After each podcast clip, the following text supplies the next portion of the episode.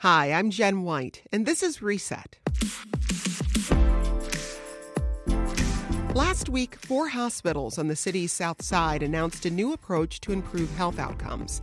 They're Advocate Trinity, Mercy Hospital and Medical Center, South Shore, and St. Bernard. These four hospitals plan to merge. Now, we've talked at length on Reset about the alarming health disparities between Chicago neighborhoods, like living south of the Loop doubles your risk of death from stroke and heart disease, or the study that shows residents in a section of Chicago's rich and largely white Streeterville neighborhood live to be 90 years old on average, while the average resident of one part of majority black Englewood lives to be just 60. Well, we wanted to know how this big merger might help break up these disparities and deliver better health care to people on the South Side. So we reached out to the CEOs of two of the hospitals, Rashard Johnson of Advocate Trinity and Carol Schneider of Mercy Hospital and Medical Center to hear more about their plans.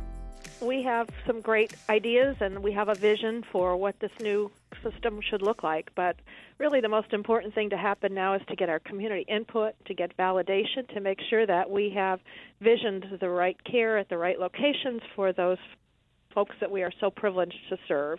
We just uh, finished our uh, understanding amongst ourselves, the four of us, and announced that last week and we have a few more steps to go through on the legal side. But we would expect that we would have our new system up and running uh, by the fall.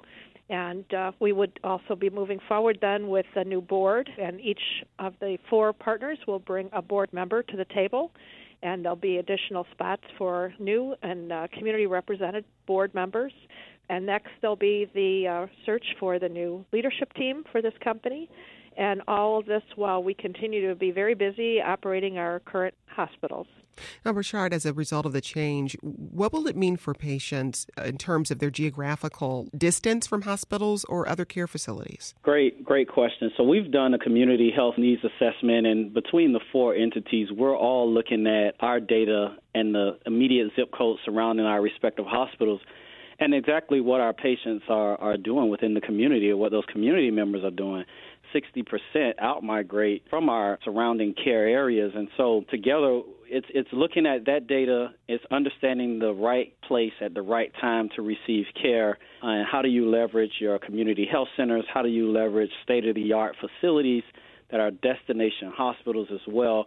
And to Carol's point earlier, how do you work with those community leaders? Make no mistake about it, this is a community engagement effort in every sense of the word uh, we know the why. We we need our community to help shape the how, and so that's that's where we're going to meet with leaders and meet with key stakeholders and to have discussions on locations of and the correct care points throughout our community. Rashard, what have you been hearing from the community about access to care, um, about how services are provided? What have they been sharing with you so far? So far, I will, I will tell you, we've gotten positive feedback around the why and Carol, you know, I, I definitely would like for you to chime in on this, but you know, everyone understands the why and the need for us to transform because currently the way we're structured is unsustainable. I think the the key thing for those within our community is they want to make sure that we have the right care at the right place at the right time, and then we will have access because currently in certain pockets it's hard to have access to to the great quality care, which is why and the infrastructures aren't sustainable. You're talking 100 year old buildings. My hospital is 120 years.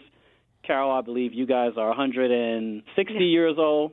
I want to say we're not in the original building. I just want to make that clear. We're in our second building, but we are the okay. oldest hospital in Chicago. So we all Correct. have long legacies in our communities. Right. So from an access standpoint, uh, we see our our residents driving to destination facilities, and we, quite frankly, we feel like the south side of Chicago deserves the, those state of the art quality facilities to receive health care. Carol, what about you? What have you been hearing from community members? Well, I think Richard captured it very nicely, and I, I would like to say that we know that oftentimes people in our communities have trouble with access. They have to use an emergency room, or as he mentioned, they go outside this general area and have to take multiple public transportation uh, vehicles to get to what they consider a destination location. We really think that part of this transformation is making sure patients get care at the right place at the right time, and that means not using the emergency room. That means having community health and prevention available at all times.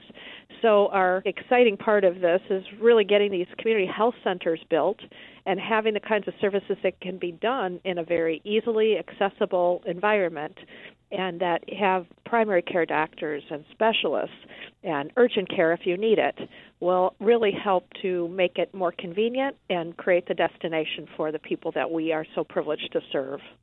This is Reset. I'm Jen White, and we're speaking with Advocate Trinity Hospital CEO Richard Johnson and Mercy Hospital and Medical Center CEO Carol Schneider about the $1.1 billion merging of four hospitals, including their own, on Chicago's South Side.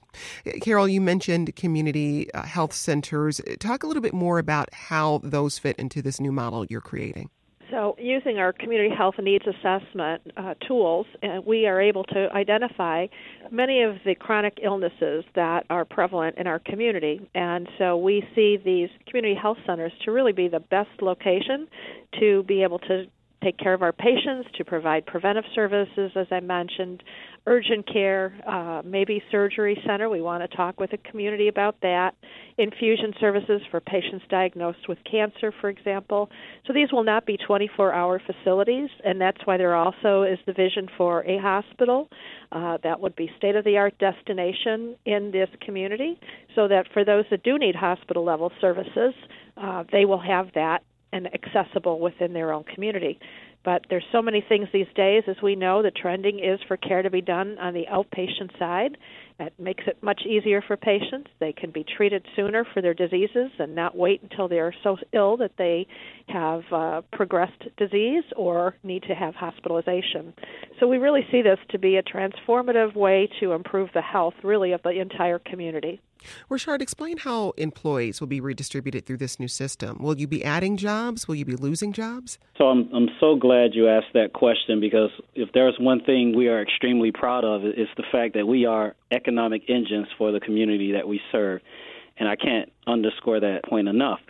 And to that end, there are 3,500 employees throughout the four of our facilities and four entities, and so we are committed and we are definitely guaranteeing that those jobs will remain. And as a matter of fact, we believe that by combining together for efficiency reasons and best practices and job training, et cetera, that we will we're committing to growing uh, the number of jobs as well.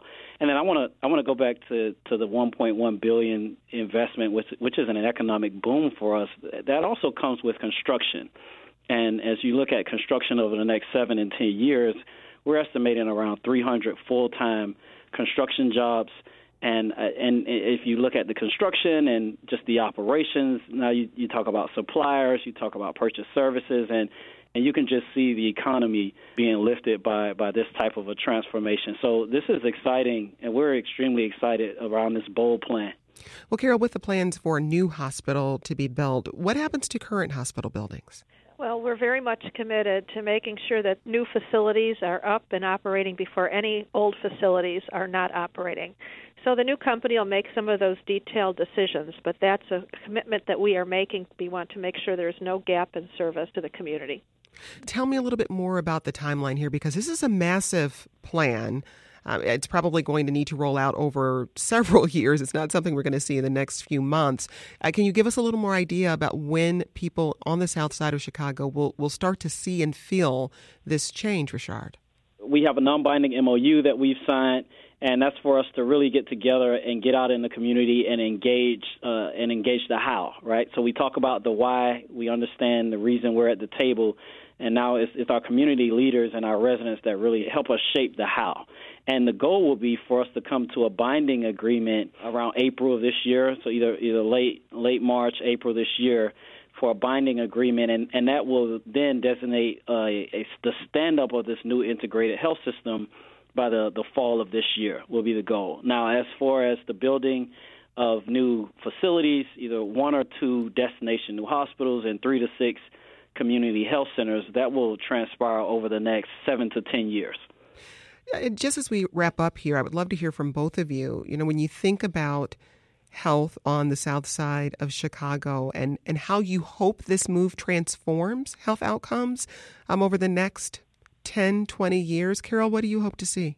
Well, I hope to see us help to correct the disparity in the life expectancy gap that we know exists depending on which zip code you live in on the south side. I've been a south sider my entire life and I think that uh, if we can impact the 30 year gap about where you live, uh, we would have done our work here. And I think that we really are committed to making sure that the South Side residents get the kind of care and location at the time they need it. It's really the right thing for us to do. Richard, I'll give you the last word. Transformation you hope to see over the next 10 to 20 years. So I was once taught early on by a mentor of mine that hope is not a strategy. And so for us, we are uh, definitely moving towards making this happen. And I will say what we will do, to Carol's point, is that life expectancy gap is, is, is a metric that we, I mean, we have to get better, and we will be better. The other thing is, I'm a I'm a father of a special needs kid. My my youngest daughter was born uh, premature, and so the fact that on the south side of Chicago, the infant mortality rate is roughly 80% higher than the average of the city of Chicago and nearly double the average of the state of Illinois. That just really hits my heart and hits home because I know the blessings that my family and I have received by having the proper access to care for a, a premature baby. And so there's so many layers to this, and I will say, you know, for us, it's delivering the right care, the right time, and our community deserves this, and the time to transform is now. That's Advocate Trinity Hospital CEO Rashard Johnson and Mercy Hospital and Medical Center CEO Carol Schneider. They've been speaking with us about the $1.1 billion merger of four hospitals on Chicago's South Side. Thank you so much for speaking with us. Thank you. I appreciate so it. Thanks for having us. And that's today's reset. Tomorrow, don't miss the Friday News Roundup when a panel of journalists break down the biggest local news of the week. Until then, I'm Jen White. Thanks for listening, and let's talk again soon.